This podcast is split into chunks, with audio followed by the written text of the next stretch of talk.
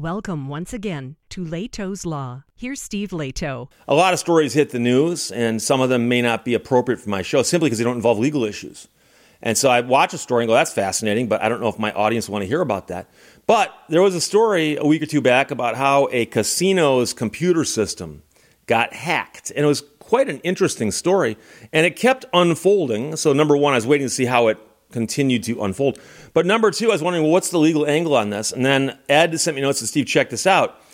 There's going to be an issue potentially with the insurance claim on that. And I do talk about insurance claims quite a bit. I've dealt uh, with a lot of insurance companies in litigation. And the question always is when there's a gigantic catastrophe, uh, whether man made or not, uh, does the insurance company have to cover it? Or will there be problems making that claim? So this is from the stack Ed Targett wrote it. The MGM hack, a $100 million hit. The company currently believes that its cybersecurity insurance will be sufficient to cover the financial impact to its business as a result of the operational disruption. So they think the insurance will cover it. They think it's sufficient to cover it. Uh, of course, the question is will the insurance company agree on that? And I've had people tell me, they go, Steve, I, I, I had something happen to me.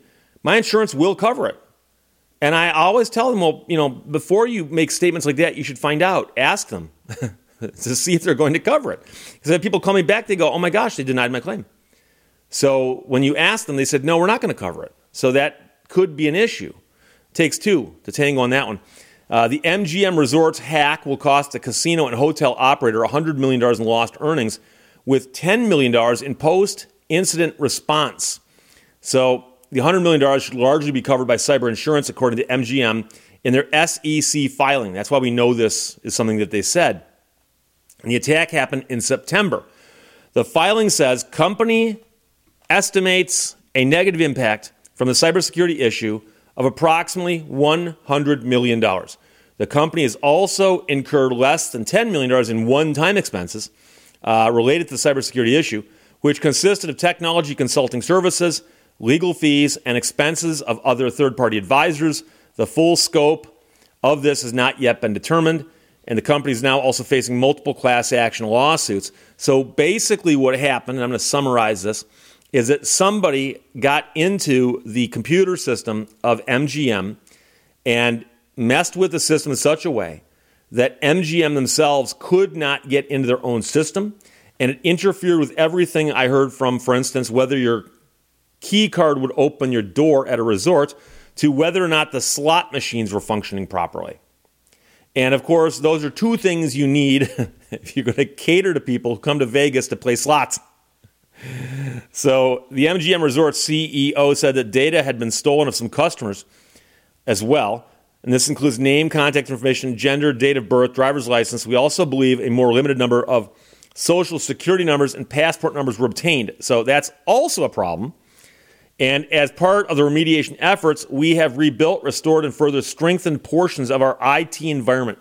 When I was at the Institute for Justice retreat, I talked to James King. It was the guy who got beat up by undercover or plainclothes uh, cops in Michigan, and his case is working its way through the courts. Uh, and he's an IT guy. And he and I were talking about this because the story was that there was advertisements in various trade journals looking for IT experts who are willing to come out and get paid a lot of money to work around the clock to fix a problem. And it was apparently MGM looking for people who'd come out and do this because they needed it done fast. They're willing to pay for it, but you were, you know, you were going to be needed to work uh, a, lot of hours a day, several days in a row, many days in a row. And uh, I'm not sure how well they accomplished that in terms of getting people to follow up on that. So there was a ransomware group that claimed um, credit for the MGM attack. They said its attack involved gaining administrative credentials uh, on a platform as well as a cloud tenant after an initial vishing attack, vishing with a V, after failing to persuade MGM to negotiate. It then hit uh, a bunch of technical stuff I couldn't pronounce if I had to with ransomware on September 11th, the group has claimed. Now, somebody had warned in a late August blog that customers were reporting a consistent pattern of social engineering attacks against their IT service desk, in which the caller's strategy was to convince service desk personnel to reset all of the MFA factors enrolled by highly privileged users. The attackers then leveraged their compromise of highly privileged super administrator accounts to abuse legitimate identity federation features that enabled them to impersonate users within the compromised organization, and that was about two weeks before the $100 million MGM hack. I didn't understand that, but somebody in the audience will. All it means, uh, it says, according to the stack, is unclear what all this means. Uh, even one group seems unsure as the exact initial attack path, that is, the people who are attacked. The attackers in these instances, um, according to the security advisory, appeared to have either passwords to privileged user accounts or be able to manipulate the delegated authentication flow via Active Directory prior to calling the IT service desk at a targeted organization. U.S. authorities have warned in the wake of an investigation into how another crime group uh, breached MFA so effectively in social engineering campaigns that it resulted in the breach of hundreds of organizations, that identity and access management weaknesses are some of the most serious vulnerabilities in the digital ecosystem. So now we're dealing with a digital ecosystem and cybersecurity insurance. Dramatic improvements are necessary and will require a whole industry approach to innovate and implement meaningful solutions Web and mobile application developers should leverage fast identity, online compliant, hardware backed solutions built into consumer devices by default, one report said. Uh, so that's that with a lot more technicalities behind it. But basically, boils down to this somebody got into the system, MGM, and took control of the system such that MGM no longer had control of it, or at least not all of it. And the hackers said if, if you want control of your system back, you got to pay us. It's unclear if they paid or if they paid how much they paid. Because I heard reports saying that they paid some of what they were asked to pay, but not all. Uh, I've also heard that they got this all straightened out and got it all back online, but we're not sure if they did that by paying somebody or not. We don't know. And so some of these questions we don't know.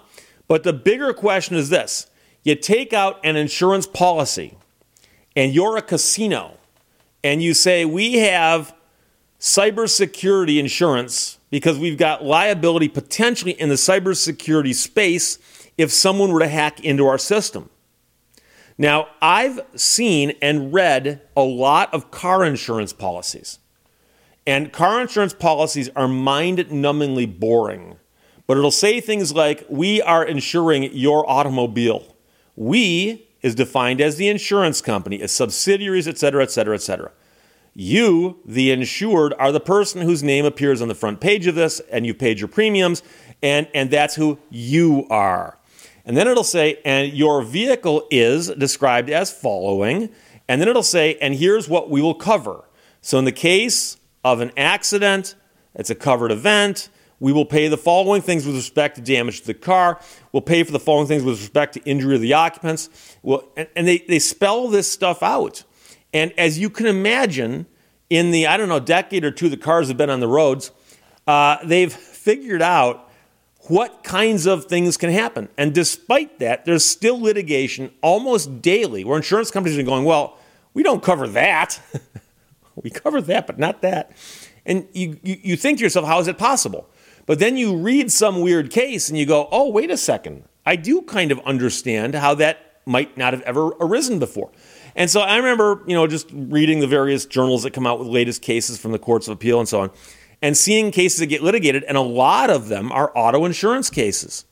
And so there's a lot of lack of clarity despite the fact of how well these policies are written. And so I'd love to know what a cyber a cybersecurity insurance policy looks like and what it reads like. Because one of the things that happens is when somebody takes out an insurance policy and just I'm talking about just go back the old school days, like where there's like Lloyd's of London. And I realize that Lloyd's is not the insurer, Lloyd's is actually the clearinghouse that I understand that. But let's talk about the days of Lloyd's of London, okay? So you've got something you want to insure. What is it? It's a ship. I own a big ship, okay? And my big ship is going to go over to North America and it's going to bring with it a load of supplies, some kind of supplies that they're short of over there. Okay, kegs of nails. Let's just suppose they, need nails. I know for a fact I can bring over a shipload of nails and kegs, nails for building stuff. And when they get over there, they can sell all the kegs of nails and they'll raise a bunch of cash. They'll then use the cash to buy something they've got a lot of over there and bring it back over here. So when we get over here, we'll have all this stuff we can also sell. So the profit for me on this trip, generally speaking, is the difference between what those nails cost me to what I sold them for, and then what I bought over here and what I sold it for over here. Those differences minus my operating costs, et cetera, et cetera. And if I want to, of course, I can, I don't know, uh, amortize the value of the ship over time if I can do that on my taxes. But the point is that I've got this ship, it's going over, it's coming back. It's crossing the Atlantic Ocean before they had GPS. And the sailors, some of whom aren't happy with their jobs, are a disgruntled group. And so, what are the odds that ship will make it back? Well, believe it or not, people started doing the math in that years and years and years ago because most of the ships make it back. Not all of them, though. So somebody's going to sit down and go, okay, what will I have to pay out if that ship goes down? What are the odds of it going down? And how can I do this so that if I'm basically like playing a game at a, at a casino, if I if I know that one out of 20 ships sink, but the other 19 make it, such that the premiums from the 19 that make it will more than compensate me for the one big loss I have. Of course, the premium also gets thrown at the pool there. And so you start doing the math on this stuff. And some of this stuff is very easy to calculate. So an insurance company goes, We're going to cover you for the value of your car if your car gets destroyed. Well, there's a marketplace for cars. We can figure out what cars are worth for the most part. I understand some of the collector cars might be harder to value, but talking about you know your basic Rav4 from a recent story I did, uh, they can calculate what that car is worth. So they go, okay, the odds that car getting destroyed are this. Here's what the car is worth. We can calculate that out all day long. But a ship going down might be more. It might be quite a bit of money. But what is the cybersecurity risk of a casino? And so I'm assuming a good insurance company would have put some people on this who would have sat down and said, okay, what would happen if the computers here either went dark or they were hijacked by bad actors trying to cause damage? How much could that possibly be? And so MGM is right now saying it's about $100 million. It's about $100 million. And the question is did the insurance company, people who were doing the math on how much to charge for premiums, were they anticipating a $100 million claim? They might have. I don't know. They might have been. I don't know. Uh, and of course, I know some people are going to say, but Steve, they may have a cap on this. And they, they may. They may also have a big deductible. I don't know, but I'm pointing this out. So we've seen cases before where somebody had agreed to insure something and then it turns out that the harm that befell the people who had the loss was way out of proportion to what anybody anticipated. And that's what I'm curious most about here. So I wouldn't be surprised if we see a story down the road where it says something the effect of insurance company denies MGM claim, litigation ensues.